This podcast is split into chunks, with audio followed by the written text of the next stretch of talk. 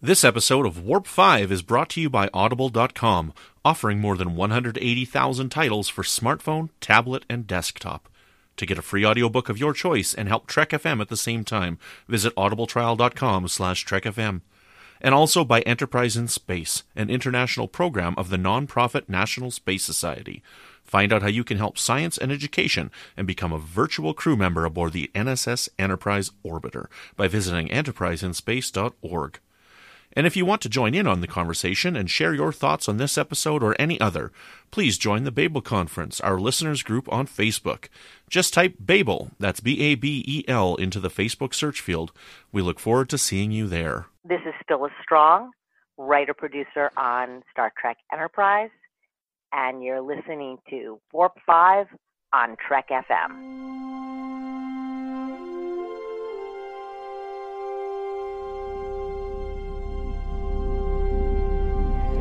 Doing, Trip? Ready when you are. Prepare for warp. Course laid in, sir. Request permission to get underway.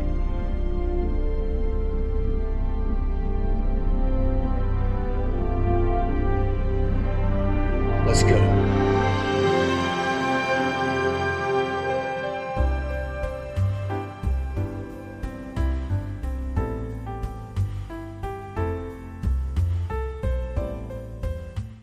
Welcome, boomers, to another episode of Warp 5. I'm your host, Brandon Shea Mutala, and normally I would be introducing Patrick, but Patrick has locked his car keys in his car and he's unable to join us today. So uh, we are going to be doing it alone, but I'm thrilled to have on for one of our last retrospective episodes the wonderful, the knowledgeable John Tenuto. How are you doing, my friend? Oh, very good. Thanks for asking me. I am thrilled to have you on. I have been wanting to have you on for this discussion for a really long time because you are such a big fan of Star Trek II, and I couldn't. We had a, di- a different uh, guest on for the Augment arc, but I wanted to bring you on for this here. So, for our, our season four retrospective, what we're going to be talking about today is Affliction and Divergence and Bound. And it's going to be really fun because these do tie into TOS, and John is a humongous TOS fan. And with the tie in to the Khan augments, uh, we're going to jump into Affliction and Divergence.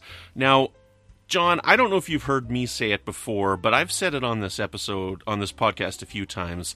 I am not a fan of this two part episode because I am frustrated that they decided that they had to come up with this story to explain why the Klingons didn't have four red, head ridges in TOS. And as a fan, I'm frustrated because we didn't need that. It's silly. It's ridiculous. The obvious reason is due to budgetary restrictions and what they could do in the 60s. And that's all the explanation I need. What do you think of this? Let's just start right there with the big eyesore for me. well, you know, Manny Coto thinks that, uh, at least if I recall correctly, he he believes that like Divergence may be like one of their best episodes they did uh, mm-hmm. on Enterprise. Um, but I think that may have had more to do with uh, sort of the action, the incredible action uh, in, in there, and the direct direction and all that. The good, great writing, but um, yeah, yeah, I could definitely see your point. Um, there, there's a lot of things that we, if we, you know, if we explained, we had, we would need to explain, right? Uh, uh, in all of Star Trek, uh, there's a lot of inconsistency, you know, even internally within a show, right? Uh, the, the, mm-hmm. You know, there's money and then there isn't money, right? There's there's mentions of uh, you know the names of Starfleet sort of changes at the beginning of the show, and we don't we don't spend a lot of time uh, narrative time looking at that kind of thing. I think it, it, as a as a overall for season four, a lot of what season four was trying to do was really showing what a prequel could be um, and and maybe uh, sort of showing wh- where Enterprise might have started at the very beginning, uh, and that what it could have been from the start. And I think that they're, if if we sort of take your point of view, maybe they went too far in trying to ex- to sort of tie back to everything, or to tie back to the original Star Trek you know consistently and that may have affected storytelling. On the other hand you could say well that is a that's a big mystery right? That uh, to some fans why? And then unfortunately you do have them in Deep Space Nine, kind of laying that on the table, right, where they sort of, say, you know, how is that a Klingon, you know, and we don't talk about it. Um, mm-hmm. And by putting that on the table in a canon way, right, that sort of, so it does, there is a difference, right? It isn't just a makeup difference. It's it's. I mean, it is. You're totally right. I mean, exactly right. The only reason they look different is because they had the money to do it, and that's what Gene Roddenberry said he would have liked to have done originally. That that's what he would have had the the Klingons look like if they had had the money back in the 1960s to do that. Now, how much do you believe that actual story, though? Like, how much do you believe that that he actually wanted forehead ridges originally?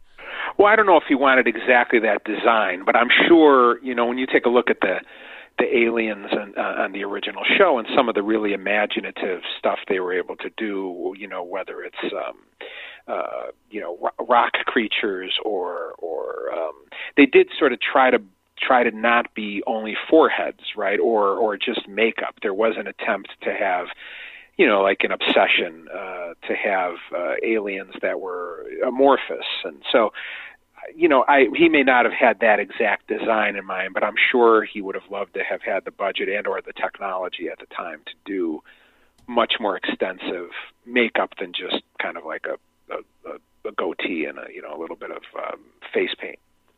Mm-hmm. But yeah, whether he knew exactly the design or not, I don't. You know, I think a lot of that's sort of Fred Phillips coming up with that idea for how to how to make that work. Mm-hmm. Yeah, so this is this is what the episode's known for. Is this is the one that explains the Klingons, and it's one that many fans were waiting for for what I guess forty years at the time, thirty five years, whatever it would have been, somewhere in there. And uh, I do like the episodes. I think that they are a lot of fun. I just I kind of wish they weren't there. We recently had an episode where we did the essential episodes of Enterprise, and I made the argument that these two episodes are not essential because I simply didn't want to have that explanation in there. And if you look at it, you can kind of fudge around it by having because at the at the start of Bound, Trip is there, and at the end of the last trilogy, there Trip is there. So maybe he just hasn't left the ship in the meantime and just decides to stay. So that's how I made it work in my head canon. But I'm sure I made some sense. fans unhappy. Yeah, that makes sense. This is a pretty exciting episode, as you mentioned, though. There's a lot of action that's going on here. And, you know, we've got this great shot in the second part where the two NX class ships are like upside down against each other here. And it almost feels like, as well, the whole trip leaving plot line was set up just for that one shot. That one really epic shot of the two ships upside down against each other. What do you think about that? Well, it's funny when when that aired. Um, gosh, what are we talking about now? We're talking 15 years ago. Uh, mm-hmm. When that episode aired, I was teaching, and I was teaching a um, Star Trek themed class uh, at the college. It was a um, uh, sociology class, and and some of the students liked Star Trek and, and knew nothing about sociology, and others knew a lot about sociology and nothing about Star Trek. And it was a really interesting class. Um, and Enterprise was on, so part of their weekly homework was to watch Enterprise, and then we would talk about any social issues that were in the show. So I remember, I always vividly remember this: a student coming up um, after uh, Divergence had aired, and a pretty reserved kid. He was, you know, kind of like a shy, introverted kind of kid, but he came up and he he said to me, "That first 11 minutes was the most exciting 11 minutes I've ever seen in television."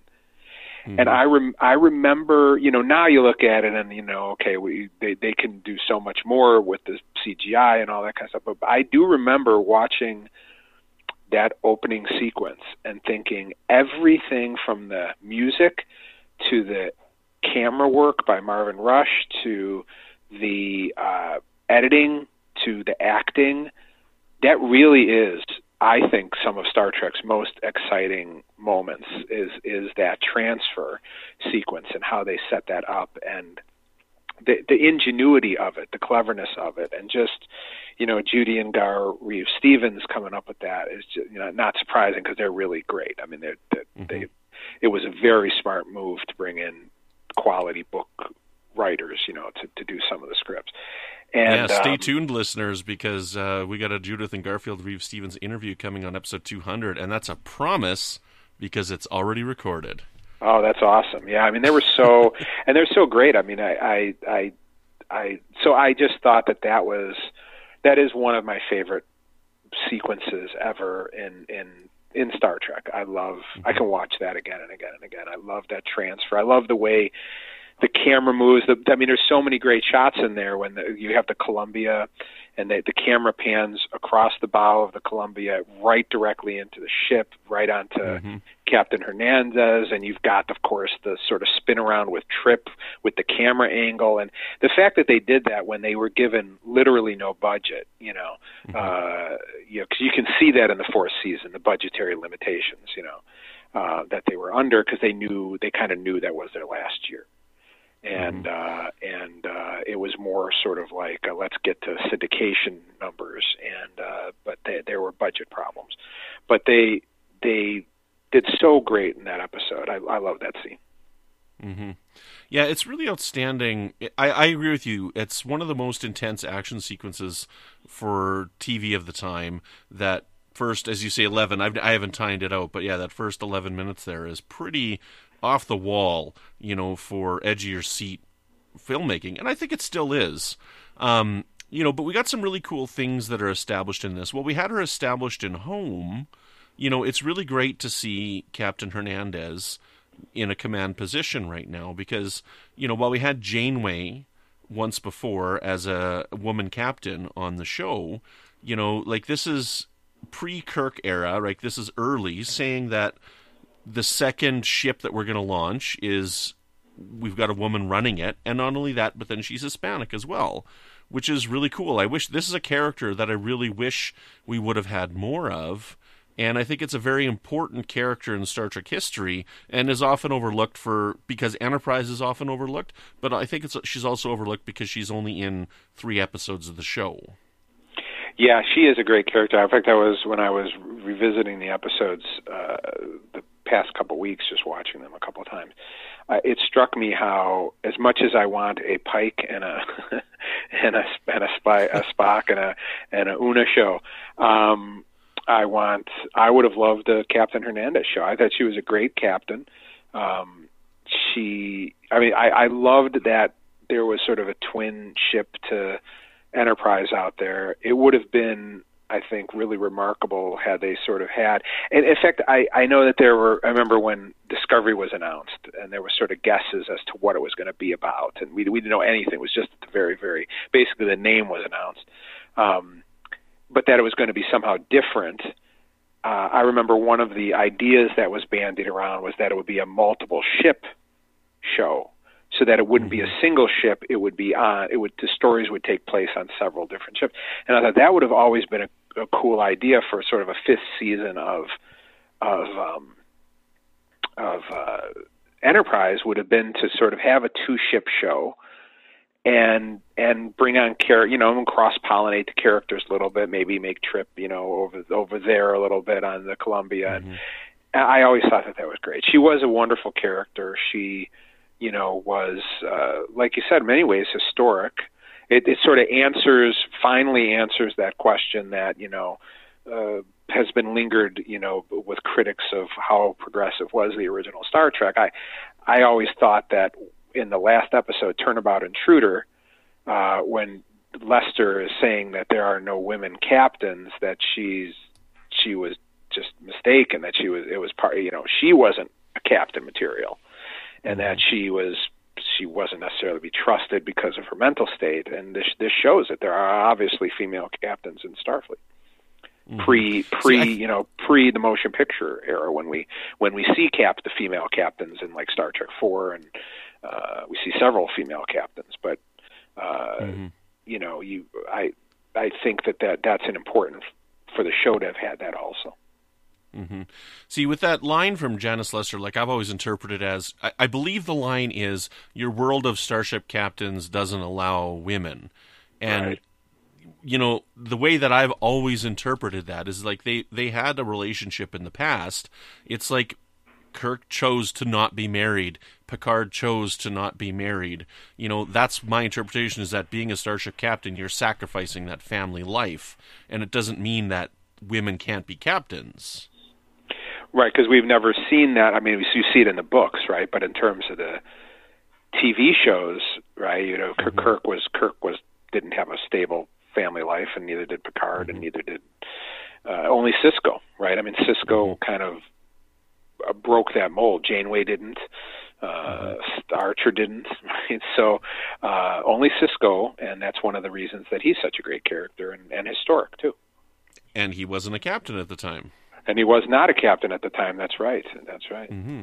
We actually just did an episode of, the, of, our new podcast, The Line, which is a Star Trek Picard podcast here on the network, and I did a whole episode uh, that was actually released today, as of our recording here on August 12th, um, convincing my co-hosts that Captain Picard actually is a family man, and he developed over the seven years in Star Trek Generations. His Nexus sequence is perfect for him as a character. so go listen to that if you if you if that got you agitated because you, you, you remember Picard saying he doesn't like kids in Encounter at Farpoint.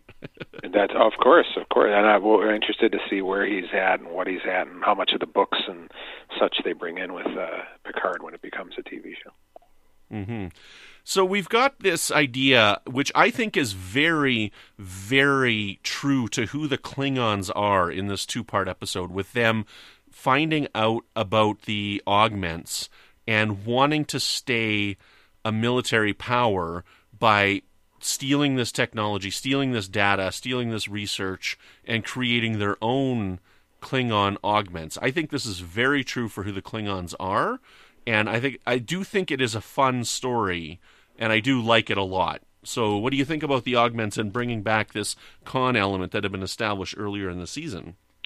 Well, yeah, I mean, any any even slight tangential connection to Khan I'm gonna like it. it's hard not to like, but um, yeah, I mean, I I thought, I mean, what, what's what's remarkable and just shows you what a talented uh, um, actor uh, James Avery is, right? So James Avery, who plays uh, the General Kavash or Kavah, mm-hmm.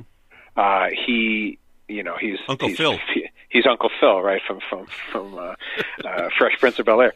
But and he's so good in that role and so great as a Klingon and and he makes that that really believable, realistic, you know, argument that you know the uh, human beings, augmented human beings, which they be- they believe is possible, right? I mean, the Phlox kind of argues, no, no, no, humans.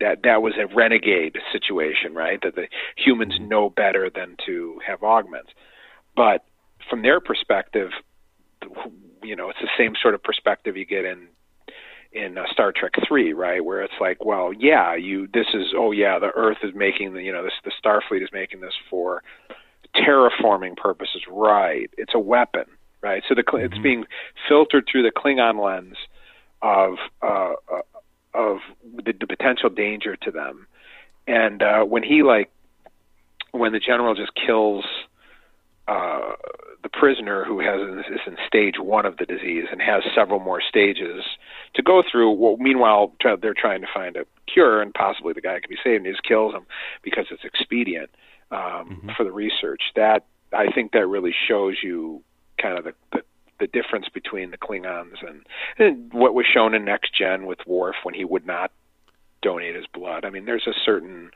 um, uh, expediency or efficiency to the way that their society is that does make them different.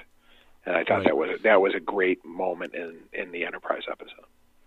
Right. You know, like one of the things I've also said on this podcast is by the time Enterprise has come around, I'm tired of the Klingons. Like with Sleeping Dogs in season one and having Duras again in season two, you know, I'm tired. I think they're stale. The Federation is always besting them every corner. You know, they're always they're always pounding their chest and screaming about honor. But to me, this two part episode is really the best representation that we've seen of the Klingons in a long time.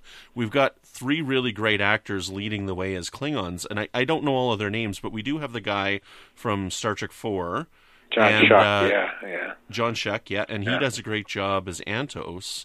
And then the other Klingon who's in charge of the ship, you know, when he's talking with Harris on the on the com channel, you know, I just I like his tone and I like his attitude, and I think he really does a great job of being a Klingon on screen. And same with uh, you said his name's James Avery, right? James Right. Avery Mhm. does a great job as well. Like these guys really do a good job, and I think these Klingons really hit it out of the park, like Enterprise has not done in three and a half years.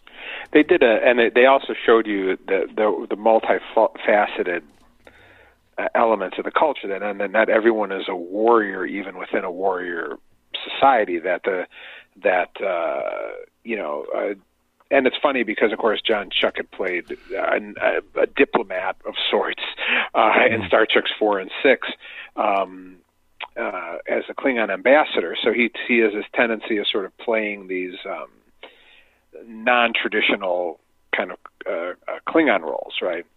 And um, uh, he did a good job in this, showing you what would a Klingon doctor be like, a, a person who's a healer in a society where they tend, I mean, they, they leave you.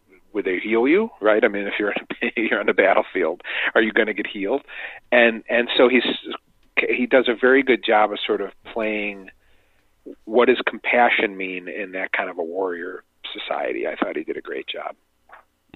Because we'd seen a little bit of this exploration in season two with the episode Judgment, right? Because J- Archer had a um, a lawyer, right? And I believe it's in that episode where they ask, like, "Well, you didn't think we were all warriors, did you?" And honestly, yes, the answer to that is yes. We actually did think that because that's really all we'd seen on screen before.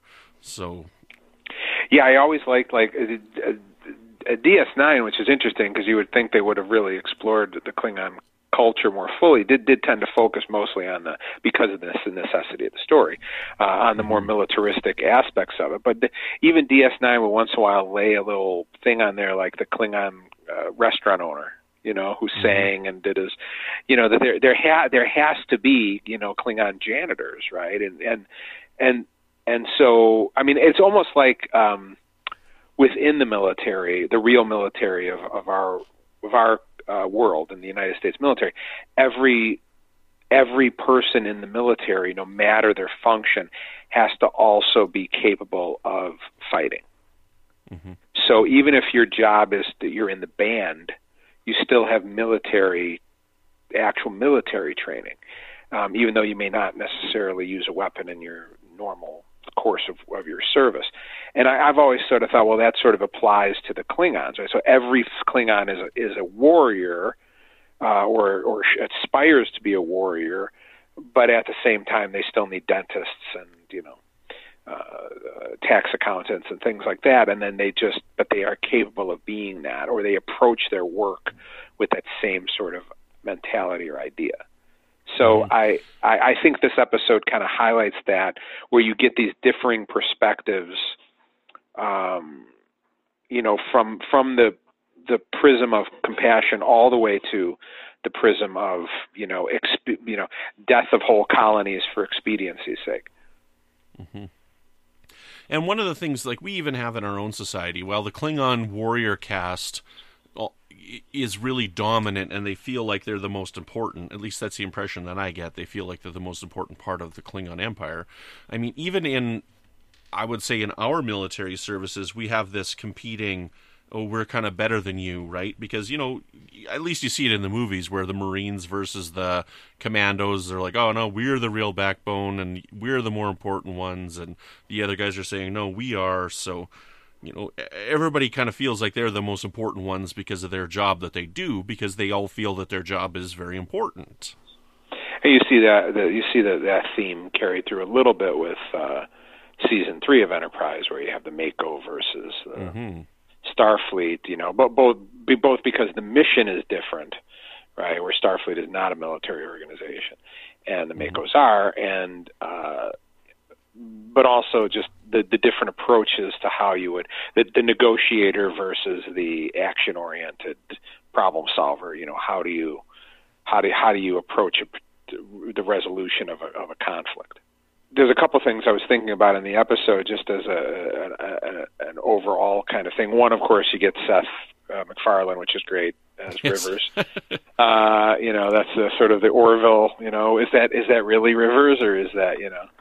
Is Does this take place in the Orville? yeah, verse? it's the Orville. He crossed over, but um, you know, I, what I liked about what I really liked about the fourth season of Enterprise, uh, although I'm a big Enterprise fan, I, I, I think it doesn't get the kind of uh, attention that it deserves. But uh, um, the, what I thought about the storytelling mechanism Manny Coto brought in in the fourth season with these sort of mini arcs, but that those mini arcs also linked to other arcs, so that nothing was, you know, that the, the and in fact I think that's the best type of storytelling for Star Trek, so that there is consequence, but I don't, you know, I think there are problems within larger arc. A season long arc is a problem on a Mm-hmm. show that's about discovering things because then you can only discover a limited amount of things. So um, I thought that they kind of hit the right balance, and and and and, and DS9 had done something kind of similar, um, although with I think a, the different kind of structural format. But um, I, so I liked you know like they would introduce characters, or you would have characters like Kelby here, and then Kelby plays a more important role in in bound, you know, and that, but the the setup is done here, so that it it I mean it, gave a coherency to it that I thought was you did you didn't uh, you don't get in an episodic kind of a you know usually don't get well you, you they'd hint at that occasionally TNG you'd get like you know uh, the episodes where say would you wouldn't see her face and they were hinting that something was coming you know that kind of stuff.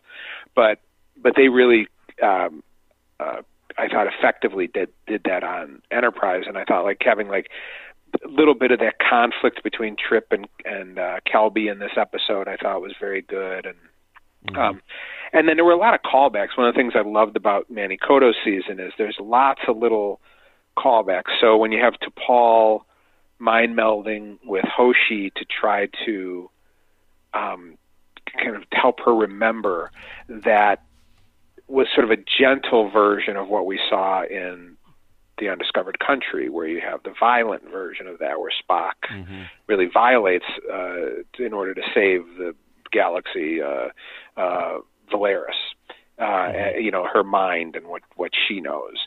And uh, you know obviously lots of references to Soong in this episode and you know you get the kind of the the, the the first mention of the Gorn historically, right? That would be the first time that they would have heard about the Gorn, and you know, Section Thirty One. I mean, there's they just did a lot of um, that. The the the uh, the one thing I would say that uh, struck me about this episode was that if you're anybody's a fan of the original DC comic line, the Star Trek line of the 1980s that started in between uh, Star Trek the motion uh, Star Trek 2 and Star Trek 3 and then carried on for you know about 56 issues before they came out with a second wave which carried through for another 50 plus issues. But they they had a storyline in there that was very similar at least in terms of the the resolution.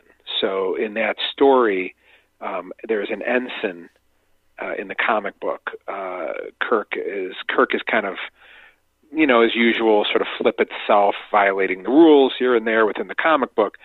And there's an ensign who decides to take a, there's a there's a culture that they meet where there's a disease among a unwanted part of the population. They were they were uh, doing a allegory to AIDS, the early days of AIDS, and Okay. and they they have the the ruling classes have no interest in trying to help the people that have the disease because it's kind of clustered within this unwanted masses. And um, so the ensign gives the leader of the world the disease to force him to to come up with the to co- to come up with investing in a cure, and that um, very much is what Phlox does at the end of this episode. And I always thought like there was a um, maybe there there was just sort of coincidence, but I always kind of like that connection uh, between that comic book and and uh, and and this episode. Well, I wouldn't put past them because I mean they were doing a lot of uh, callbacks to TAS episodes and stuff at this time, you know. So it, I wouldn't put it past them that they would have done a callback like that to another version of the franchise. Yeah, it was a nice. I mean, I was I I I, I liked that solution. Um, and the, in the comic, they really dealt with then Kirk realizing like what kind of example am I setting for you know, because the movies are kind of the, the the movies had Kirk move into this sort of like he he he I'm breaking the rules kind of like personality, uh, and they all get in on it. I mean, Star Trek Six they're breaking rules left and right, and you know in the show he was reticent to do that. Not that he wouldn't be innovative, you know, um, but he wasn't as much of a rule breaker in the show, and I thought that was interesting. that The comic kind of dealt with that aspect of Kirk, and I like that Phlox, who is very much kind of a rule oriented person to some degree and he kind of argues for a prime you know a prime directive and medical ethics and being bound by procedure and he's the one who kind of comes up with a uh, almost Klingon like solution so his time with uh with uh, Antaak uh, affected him you had also mentioned the um, mind meld. I wanted to, I didn't want to forget about that because I wanted to call back to it. I think it was really interesting how it was done Mm-hmm. Um, the way that they portrayed it on screen with T'Pol walking beside her, but st- you know, Phlox doing his lines from previous, but the two of them interacting around him. It was yeah. a really interesting take on a mind meld because we haven't seen mind melds a lot, and the mind melds we have seen have been like flashes of images and stuff like that, and we haven't really seen like a protracted instance like this of a mind meld before. Yeah, it was. I mean, if you look at sort of Star Trek Six is probably our our most uh, vivid uh, example of a, what a what a mind meld might look like, and that was more the uh, the special edition type of you know editions where they do a flashback and you see the faces of the of the people. I don't I don't think that was in the original edition, and so no, um, you know, yeah, so they they um, this really was the first time you kind of got. I didn't think of that. You're very much right. That is the very first time we're really getting inside a mind meld for a protracted period of time. And, and T'Pol gets a physical reaction when mm-hmm. Hoshi's struck. Yes, and they and they and they have the um, the uh, the coloring right is different, right? It's sort of the mm-hmm. they, they it's the same set and everything, but where it's very sort of dark in the original, it's more dreamlike, you know. And then you see her and Trip too together, sort of in their mm-hmm. their their their uh, FaceTime or whatever they were doing with one another. There, you know. Expected Q to show up. Yeah, and do like a little hey, Picard, you're dead. I guess, but also before we move on to Bound, though, we should probably talk about Section 31. I can't believe I almost forgot about that. You know, like, so timeline wise, this is the first we see Section 31. And you know, I'm one of those people. I, I, I kind of complained a bit about how Section 31 was portrayed on Discovery, where they're just kind of out there and talking about it. But we get that here. You know, Harris is calling everybody. He's like, he, while he doesn't call themselves Section 31, he's like, you know, go to the charter, Section 31. Mm-hmm. You know, but he he's calling Archer and he's talking to him and he's on the phone and he's you know, with Archer telling him about these things and how Reed was doing work for him and whatnot, and how he's doing this kind of covert operations. So while it's not quite as in your face as we get with Discovery, it's definitely a, a little bit different than what we saw in Deep Space Nine.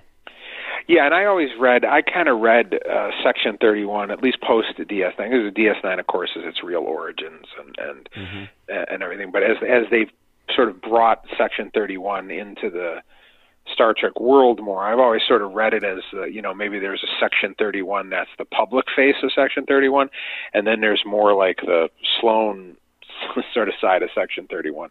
Obviously, supposedly we're going to learn why. Uh, Section 31 kind of becomes more underground uh, as a result of maybe what has occurred and and what will occur on either the show or in the future uh, episodes of the Discovery uh, era. But um, you know, I, I did like this. I did like this. Added a lot to Malcolm, and of course, this is what I mean about those little mini arcs that tie together. So they bring back Section Thirty-One in the Terra Prime kind of couplet of episodes, which is beautiful and sad uh, uh, episodes um, near near the very end of the show, and they bring sort of back Malcolm's connection to Section Thirty-One, and I thought that was a nice. Um, addition. I thought Dominic Keating did his I mean, he did really. I mean, he'd never been a bad actor on that show, and in fact, he's, he was great in Shuttlepod One. But I thought his interactions with and his struggle um, that he had within this episode, and particularly his scenes with um, Scott Bakula, were phenomenal, and they were mm-hmm. really. Uh, you see, you see in him the the struggle. I mean, he is when when when Archer says, you know, your word doesn't mean much, you know, right now. Um, you could just you feel the weight go out of the person, because to him, that's everything, that honor, that duty, and I just thought that was a great addition to the character. Would have been interesting to see them sort of play with that more had the show gone on. Do you think that it's in character, though, for Malcolm to have been a Section 31 agent? Because to me, while he did a great job, uh, uh, Dominic Keating did a great job acting this, you know, Reed is a kind of guy who's like very loyal, very by the book, right? He's a rule follower, not a rule breaker. You know, so for him to be going and working for this covert operation, even at a young age. While I understand young people can make questionable decisions sometimes, does that with with all his history of his family being in the army and the navy and and in positions like that, does that seem within his character to you? Well, I thought I think it's okay that they that they complicated these characters a little bit, but I but I, I see I've never read. I mean, I I think I mean, I, I, you know, I, okay, so I have a nickname for Admiral Cornwell, which is Admiral Genocide, and and and I really thought that they should have that at the end of the first season she should have been court-martialed okay. because she right because her actions were beyond they were they were genocidal. I mean, she that was mm-hmm. beyond warfare, um, and I, they washed that just right away, you know, and I'm glad because she did. She was great in the second season, right? So it's, it was, and she's a wonderful actress. But I thought that that was just, you know, just beyond, you know, and the, so that she's associated with Section 31, it turns out makes a certain amount of sense, I suppose. But you know, I've always read Section 31 as almost like a there, there, there's a dichotomy there, right? I mean, they they are sanctioned, right? So Starfleet knows they exist. They're sanctioned.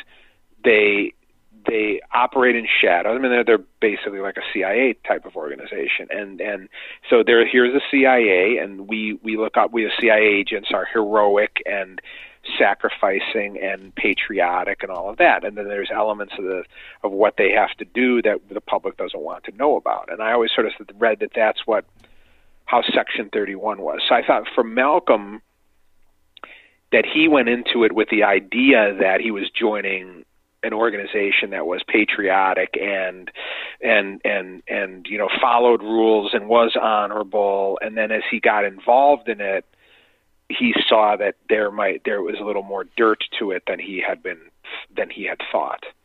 And that's mm-hmm. why he left and to, to focus his energies in other directions. That's because i felt from his conversations with um, that he had, you know, when he was talking to Harris, that he was he was sort of like saying, like I'm I'm remember I'm through with you guys, like that he left. Right, right. Right. So not not that they sort of he did his tour of duty and he went on, but that he he left and there his Harris is like you don't you never leave, right? And and uh th- so I sort of felt like he came to some sort of a reckoning and and saw the reality of what the organization, or at least elements of the organization, were capable of, and he couldn't stomach that. So I felt that that was that was in character. Nice, I like that. That works for me. And for listeners, uh, go back and listen to our episode 179 of Warp 5. We had author David Mack on, and we talked about Section 31. And, you know, it's a really great discussion. David Mack knows Section 31 inside and out. And we talk about the organization as they're portrayed in Enterprise and, and all over the Star Trek franchise. And, you know, how fans have this general misconception of what they are. And you know they they think that it's just like a CIA type thing, but how he goes into in depth as to how they're just how more they're more than that, and how they are really truly evil. And it's really a great discussion, and so I highly recommend it if you haven't listened to it yet.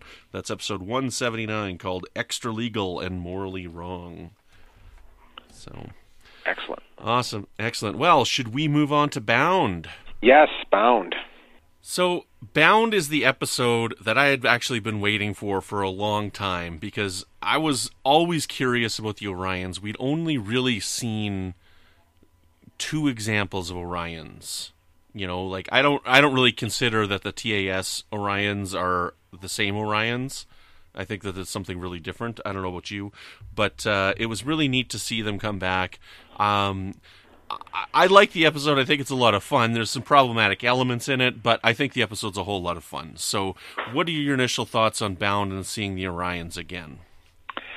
Well, you know, certainly if you're going to do a, a, a callback to uh, the original Star Trek, then you, you you'd want to go all the way back to the cage and and and and and by extension the menagerie, and um, they certainly do that in this episode, taking uh, an alien race created by Gene Roddenberry, uh, and uh, and and exploring it because that they certainly are a race that you know you you hear about the Orion Syndicate and you hear about Orions throughout really all of uh, Star Trek, but uh, we don't know much about them at all. They're probably one of the least explored cultures, and I think part of that is because they're sort of they're visual, right? And so uh, both the men and the fe- the, the women are there's the, the, the men are hulkingly large and they're green and you know all that kind of stuff and hulkingly green. See what I did there?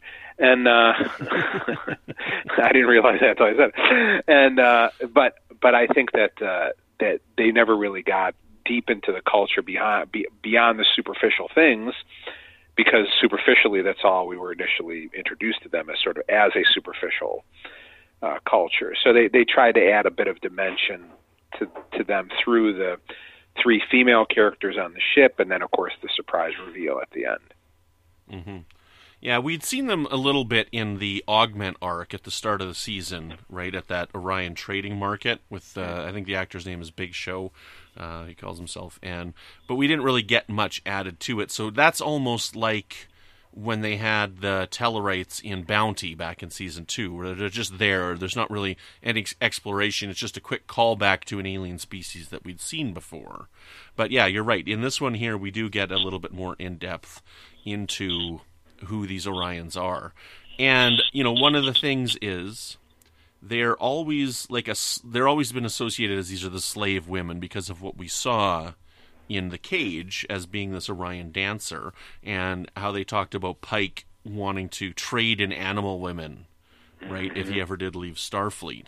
And so they did try and update that and modernize it, which is kind of problematic in itself in that they're like, no, it's really the women who are in charge and the men who are the slaves, which I don't know. To me, it's just a throwaway line to try and make it okay, but it still doesn't work for me. Yeah, I mean, if it's if if slavery is you know not if if slavery is presented as okay for men that's a problem Mm-hmm. right? I mean so um it's not okay f- for anyone. So it's not okay if men are slaves it's not okay if women are slaves. I mean slavery is wrong. And i think there the the episode the, the episode missed a chance maybe to make a comment about slavery i thought and as a as a social issue there it, it's there and there is that element where where um, Archer is trying to explain to the the the the sort of gifts the gift that he was given. I always thought that was kind of a strange thing that Archer would do, except that I, I guess he took it as a diplomatic. Uh, appealing to his diplomatic side, I suppose, and his concern for wanting to try to um, to make alliances or something. But um, well, my interpretation of him actually accepting the gift is just because the pheromones were overpowering him too much, and therefore they're they're more prone to suggestion. Right. I, I I was a little concerned about that because he seemed stable. At the, like I, I they make the argument that it's cumulative, right, in the episode, so that it becomes worse.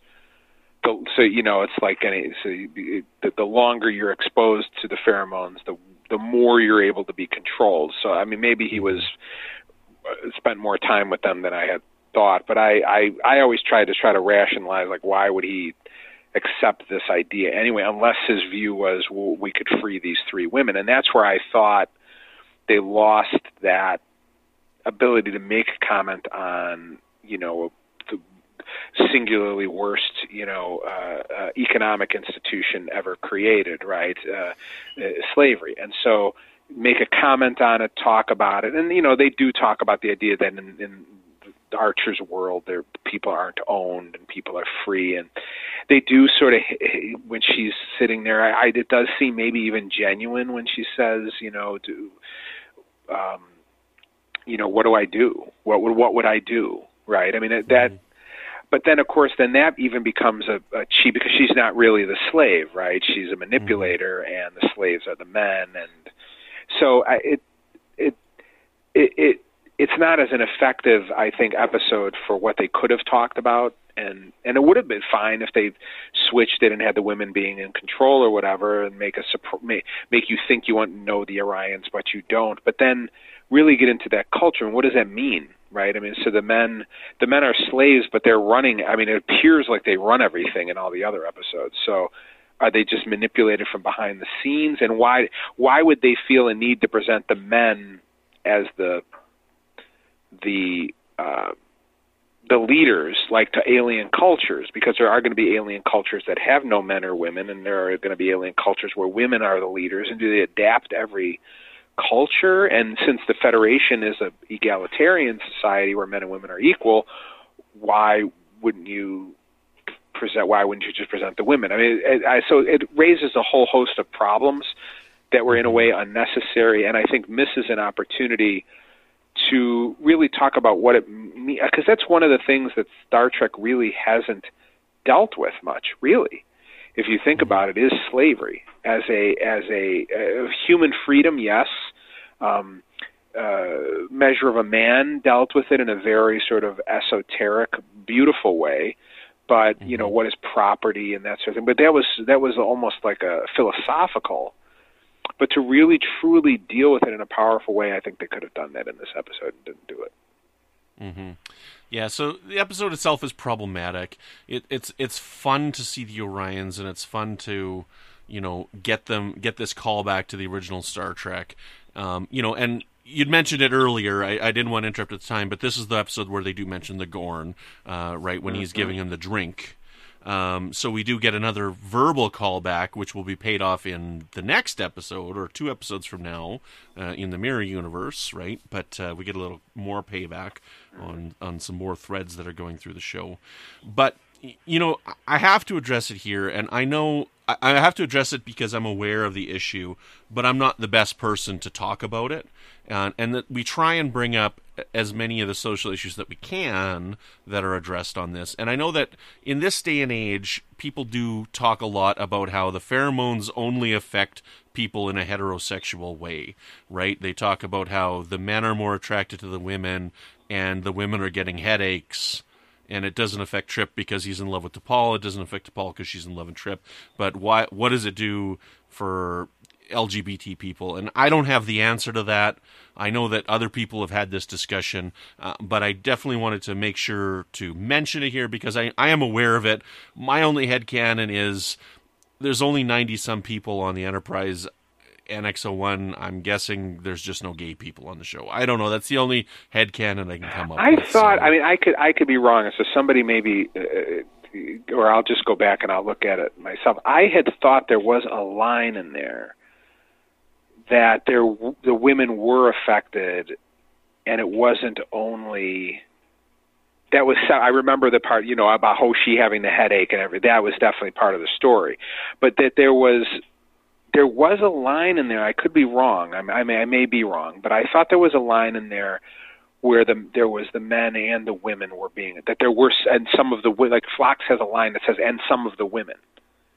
And I, thought I can't remember off the top of my head. Yeah, so. I think that I mean they may have they they they may have uh mentioned that. I could be I could be wrong too, but yeah, that's you know that's I, I, it. I wonder if this episode you, this would this episode get made today is also another issue, right? With, uh, in terms of just its presentation of, I mean, it's it's I, to me it's an interesting episode because it's that. um classic sort of sea tale of the sirens, you know, the the, the mermaids, mm-hmm. and they're calling the men, and the men are crashing the boat into the rocks, right? I mean, it's, and it's very much that same kind of uh, storyline where the, the the the men. But I mean, there's a lot of you know the men are working out you know to get their aggressions out you know that kind of that kind of stuff. I mean there's a lot of I, if you wanted to take a feminist bent to the episode there's a lot of things you could take and peel apart you know.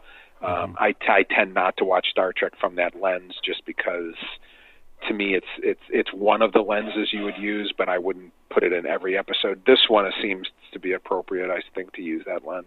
But um Mm-hmm. i thought it was an interesting episode because visually i thought it was um uh it was it, it seemed almost like a bottle show you know in terms of the visuals of it. There wasn't it wasn't a, it was it was very claustrophobic the way that they filmed it. It was very much on the enterprise um uh you know you you didn't you get you got to see uh, the Orion ship and they kind of went to the planet. I mean, there were little tiny sequences where you were off the ship either by view screen or by Archer going and having his meeting on the Orion vessel, but it was kind of a bottle episode, and it, it felt like that to me. It felt like it was there really wasn't a lot of um, anything new within it, you know, in terms of the visual dynamics of it. Um, and Well, it's a shame. the Orion ship. Yeah, we got that, which was kind of neat, and and I think that the ship that they say they don't know what it is, um, or not. Yeah, no, I'm getting confused with the other episode. But the I thought this is Marvin Rush's last episode where he was cinematographer because he would go on and direct a few uh, at the end, but. uh it didn't give him a lot to do. I thought I didn't. I did. There just wasn't visually as interesting. And Allan Kroeker directed it, who's you know just a genius director, did 38 episodes of Star Trek, including the last episode of DS9, the last episode of Voyager, the last episode of Enterprise. You know, he did the last of basically all of them except TNG, and um, uh, e- even the direction in this, it, was, it seems sort of like a. I don't want to say pedestrian episode, but just sort of like a, it, it, there wasn't anything that was very special about it standing out.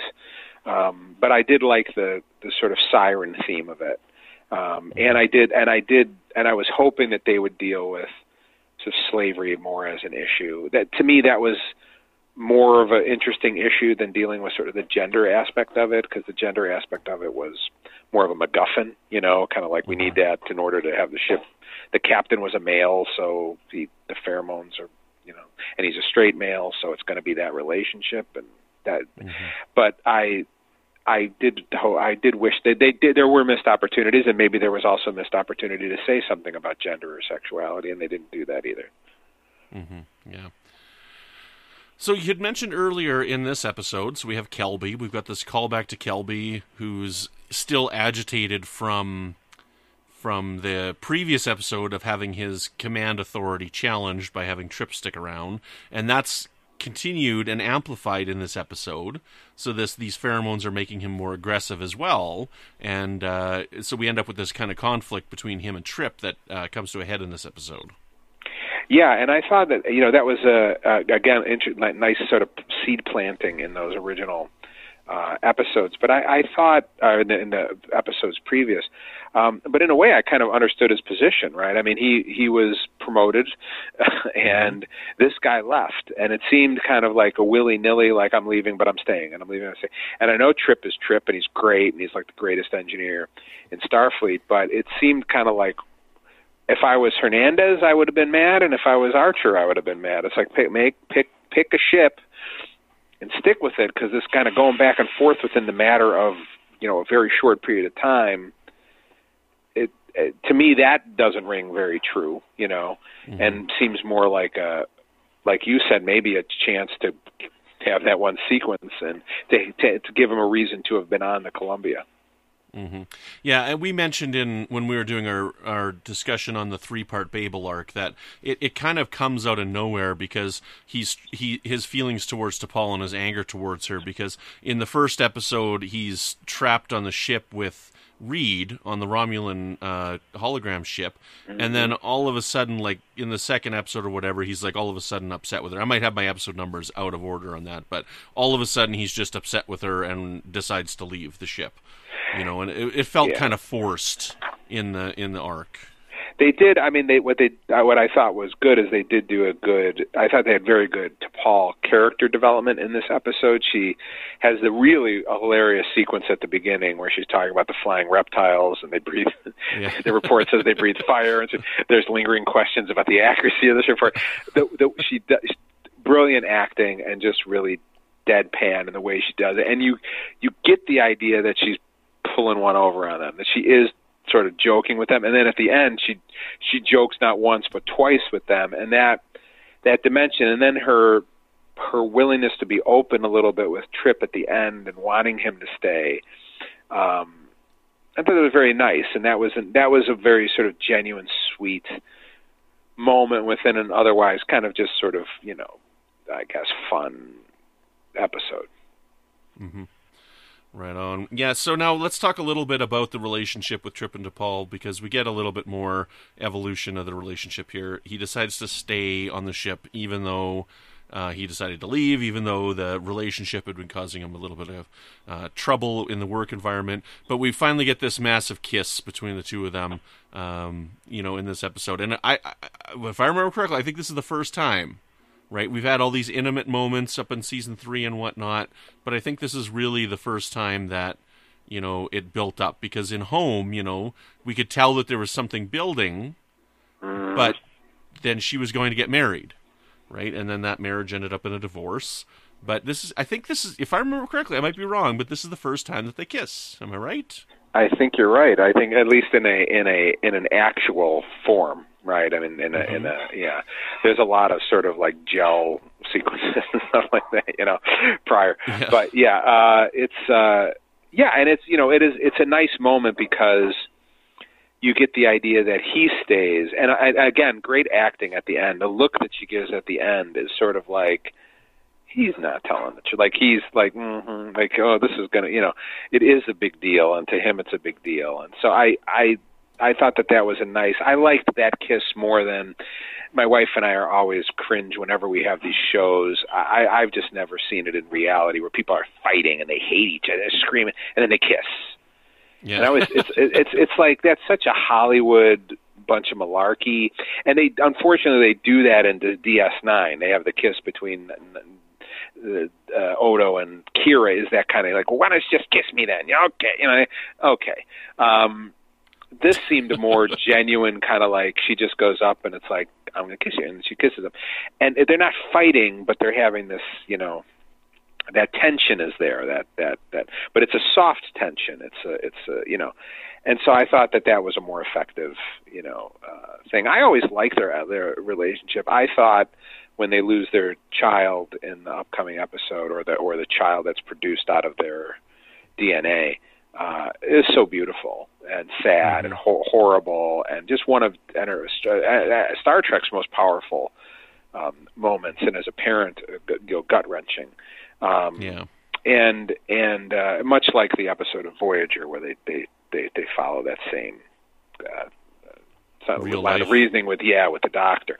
But I mm-hmm. I um I I liked the relationship between Trip and T'Pol, and I thought that it, that was Im- important for Star Trek to show that humans and Vulcans could have those types of relationships because that kind of sets up the the flip side of that, right, with uh, Sarek and and Amanda. Mm-hmm. Yeah, I agree. I mean, Trip. I've mentioned it before many many places that Trip and T'Pol is the one relationship that I quote unquote ship right in Star Trek. I don't think Star Trek does relationships particularly well myself, um, but this is probably my favorite. This is well, it's not probably. This is definitely my favorite romantic relationship on the show, and I like how it builds up slowly over a lot of time. To you know, we finally get the culmination in the in the finale of the the real finale of the show. Mm-hmm. Absolutely. Mm-hmm. Excellent. Uh, beyond that, I don't know that there's not much to say on Bound. It's kind of a one and done. So, is there anything we missed that you want to talk about? No, really. I just I see it as an, an episode of missed opportunities. You know, um, uh, uh, interesting premise. Great to see the Orions, but you know, missed opportunity of about slavery, missed opportunity about getting more into the Orion culture and the, the complexities of it. Uh, and and it you know it could have maybe been a two-parter, and then we could have learned more about. Um, the Orions and what their culture was really like, and and and those types of gender issues within their society as a reflection of our own, and they just didn't really. I think maybe the forty, you know, the forty-one minutes they, you know, they needed to have the ten-minute dance scene, so. uh that's being facetious, but, but you know that they, they you know obligatory nod to Susan Oliver, um, and that it just didn't. It wasn't I mean, it's to, look. There's no such thing as bad Star Trek to me because it's like pizza. There's some pizzas better than others, but there's no bad pizza. I've never had a bad slice of pizza in my life, and that's how I feel about Star Trek. Some are bad, some are better than others, but none are bad. Um, mm-hmm. And uh, uh, this just isn't the best slice of pizza. I don't think. No, no, this is just a plain old cheese pizza. This is this is a microwave. This is the microwaved, reheated microwaved pizza. it's still good though, Excellent. but it's you know it's it's a little soggy. Excellent, John. Thank you so much for joining me today. I really appreciate it. Um, we're rapidly closing on our retrospective. We're going to finish it up before episode 200. Um, so we've got one more. We're uh, we got a wonderful guest tentatively to record for the last five episode recap. Um, so hopefully that pans out. Should be recording next week.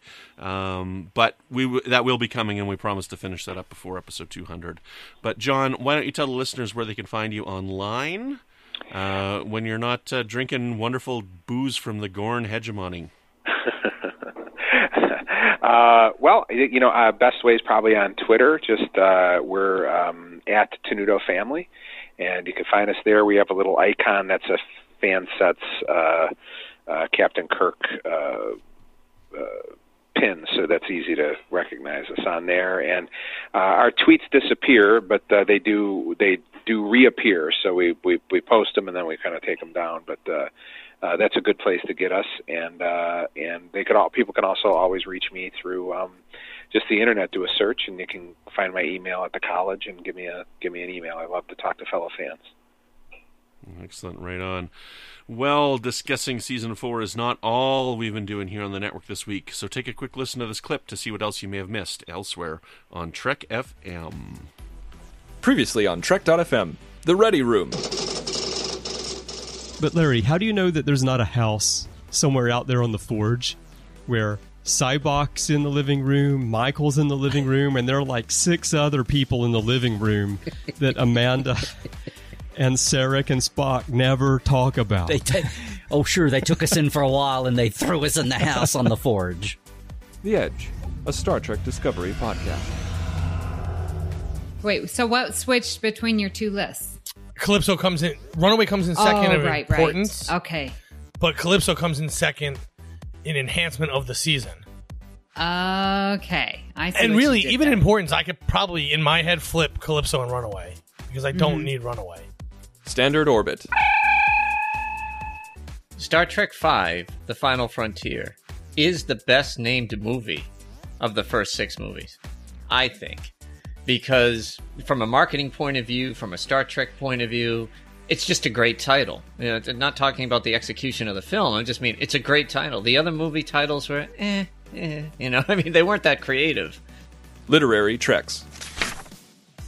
So I, I think if you have an idea or a story for a Star Trek novel, it would you would be better served if that came on the heels of the ten pieces of fan fiction that you've written or whatever, or, or things that you've written on your own that not, necessarily fan fiction, but eh, if you've practiced as a writer and, and have honed your your craft, because they're going to want you to be a, a good writer.